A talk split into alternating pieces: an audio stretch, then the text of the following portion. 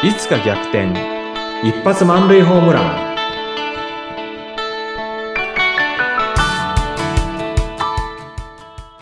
皆さんこんにちは。合同会社東きみなり事務所代表社員の東きみなりです。こんにちは、インタビュアーの山口智子です。東さん、ここまで育てるというテーマで子育てやまた部下を育てる、そういったことについてお話しいただきましたが、最後、今回はどんなテーマでしょうか？はい。私50代で、えーまあ、キャリアコンサルタントになってでそこからあの人を育てる人事人事関係の勉強をした中でうん。随分とですね今までの自分の育て方っていうのは本当になんか素人が手探りであのいろんなねあのまあ親だとか先生だとか先輩だとか上司だとかそうしたところの育てられ方っていうんですかね、その人たちの育成法を見ながら、なんか自分に強く響いたところ、すぐできること、そういったところを中心にやってきて、それでなんかね、あの、厳しく当たったりとか、辛く当たったりとかっていうふうにしたんですね。で、そうすることが自分にとって、あの、部下指導だとか、人を育てることに効果的だっていうふうに信じ込んでたところがあったんですよね。うんうんうんところが、キャリアコンサルティングの中でね、傾聴っていうことを学んで、で、クライアントさんの話をね、辛抱強く聞いて、そして質問して、また傾聴してし、あの、辛抱強く聞いてっていうふうにして、でまあ辛抱強く聞いてるわけじゃないんですけどね、いろいろと伝え返しだとか、あの、いろんな方法があるんですけども、まあ、そういった方法を取る中で、クライアント自身が自分の言葉に気づいて、うん。そして、あの、今までできなかった考え方ができるようになるっていう場面をうん。たくさん見てきてですねね。あ、これは実は指導なん、指導、育てるってことにつながるんだなっていうふうに思ってから、ちょっと考え方がさらに大きく変わってきました。へえ。あ、なんか、まあね、今、傾聴っていう言葉がありましたが、そうすることで相手の方との関係が、こう、対等になっていくとか、そういうことが生まれるそうそうですね。そうですね。うんあ、の、まあ、コーチングもやってますけれども、あの、まあ、コーチングにしてもね、あの、キャリアコンサルティングにしても、うん1対1で対人支援ですんで、あの、傾聴を通してうん、相手の考え方の変容だとか、行動の変容を促していくっていうところでは共通してるんですね。うんで、そこでは、あの、最終決定権は、クライアントにあるっていう考え方なんですよね。ああ、だからこっちがこうした方がいいよとかじゃなくってってことじゃなくて、はい。ね。うんうんうんはいで、そうなんですよ。それでね、あのー例えばコーチングがうまくいかない場合っていうのは、なんか、あのーついついティーチングしてしまうとかね。うーん。はい。あで、のティーチングされてしまうとうん、相手は、あ、それ私今考えていたのになんかこう言われてしまった感があって、なるほどです。そこで思考が止まってしまったり、つまり思そ考育つが止まってしまったりってことそうですね。ね。うん。で、そこら辺はね、あの、コーチングだとか、あの、キャリアコンサルティングだとかっていうことで、あの、相手にあの気づかせるとか、自主性を重んじるっていうところは、振り返ってみるとうまくできてる経験っていうのもあったんですね。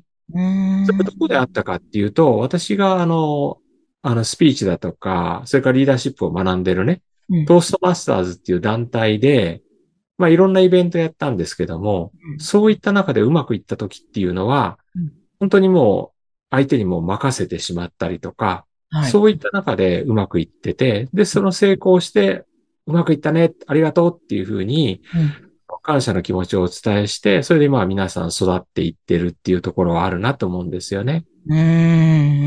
だから、トーストマスターズっていうのは、あの、非営利でボランティアみたいなところもありますんで、はい。みんなね、あの、自分のお財布からお金を払ってそこに参加してるわけですよ。うん。嫌だと思ったらすぐ辞めますしね。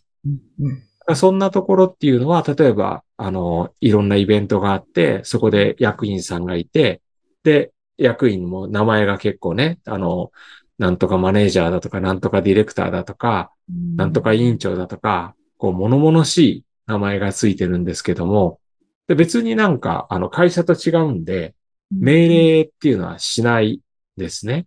うん。でそこで命令っていうのをしてしまうと、やっぱりあなたの部下じゃないっていうふうに、怒り出すっていうのはよくありました。はあなるほど、なるほど。本当ですね。自分もそうだけど、命令されるとイラッとしますもんね。イラッとするでしょ。はい会社だったらまあ我慢、ね。まあそうですね。ね。うん。ありますけどあります。けども。うん。あでもそうですね。会社でもちょっとイラッとするかもしれない。イラッとするかもしれないですね。言い方をか、ね、考えてよって思っちゃうかもしれないですけど、うん。そうですね。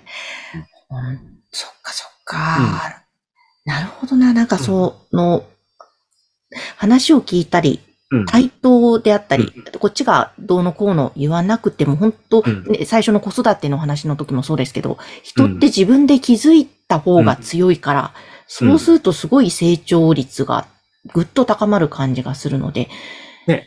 ね、大切なんですね、そこの部分。ねあの、山口さんがお嬢さんのね、あの、話をされた時に自分で気づいてガーッと勉強するようになったっておっしゃったじゃないですか。はい。本当にそれね、成長のいい例ですよね。気づいて勉強するようになるっていうんですかね、うん成長する。ですよね。うん。ついなんかそこに至るまでに、もう、うんこっちは親としていろんな人生経験も踏んでいるもんだから、はい。もっとこうした方がいいよ、こうだよ、こうって言ってしまうんですけど、うん。ちゃんと長い目で見て見守ればいいんですけどね、っていう。うん。そしたら本当さっきおっしゃってた対等な関係で、うん親子関係も、もちろん別に今良好なんですけれども、はいもっとなんか、ううなんだろうな、娘の可能性をうん。うん。伸ばせたのかなとか思ってしまいます。うん。まだまだですよ、山口さん。大丈夫ですよ、まだ。そうですか？そうだうん。ね。そうですね。あの、相手を信じて任せる。うん。一旦任せたら、もう辛抱強くね、うん、やらせてみる。で、相手が何か言ってくるまで、もう助け舟は出さない。うん、で、うまくいったら、もう褒めてやる。で、うん手柄は全部部下だとか、相手にもう与えるっていうことじゃないでしょうかね。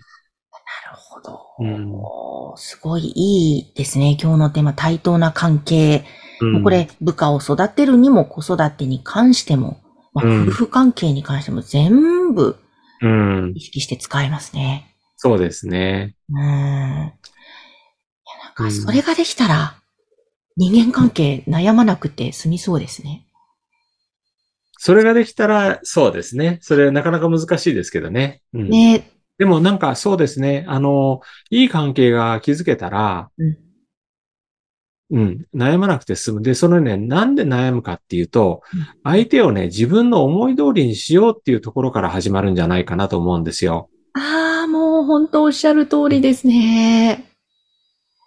うんで、もう、相手は相手なんだっていうことで、あの、相手のやりたいようにやらして、で、楽しくお付き合いできれば、うん結局なんだろうな、いい人間関係ができて、で、気がついたらなんていうのかな、相手が変わってるんじゃなくて、自分も相手に合わせて、両方が変わって、うんいい関係になるのかなって思いますね。うん、ああ、本当そうですね。最近よく思うのがですね、私、ドクターストレッチっていうところで、ええ、1週間に一遍か2週間に一遍かこうね、あの、まあ、プロレスの技みたいなのかけてもらって、ストレッチをね、やってもらう。めちゃくちゃ気持ちいいし、それから体のいろんなね、歪みとかが治るんですけども、うん。そこトレーナーさんってね、もう私の息子、むす娘はいないですけども、年齢的にそれぐらいにも若い人たちばっかりなんですよね。で、彼らとの話はもうね、もう全然普通にこのね、ラーメンの話をして、ラーメンの話とか彼らの方がよく知ってるんで、もう教えてもらうっていうような感じで、ああの、ストレッチやってる時に話しててうん、でそうするとね、すっごい楽しいです。うーんで、。そこでなんかこうね、あの、若い者が何言ってんだみたいな感じで、あの、対応すると、まあ、向こうも萎縮してつまんなくなるけど、なんか、あの、向こうに合わせて、へえ、そんな居酒屋があるの？とかね、えーそのラーメンギトギトだよね？とかね、うんそんな話してると、その場では本当にね、対等ですっごく楽しい時間が過ごせてるんですよ。ああ、いいですね。あなんかそうするとそのストレッチ効果も上がりそうですしね。上がってますね、結果的にね。うん。わあ、そっかそっか。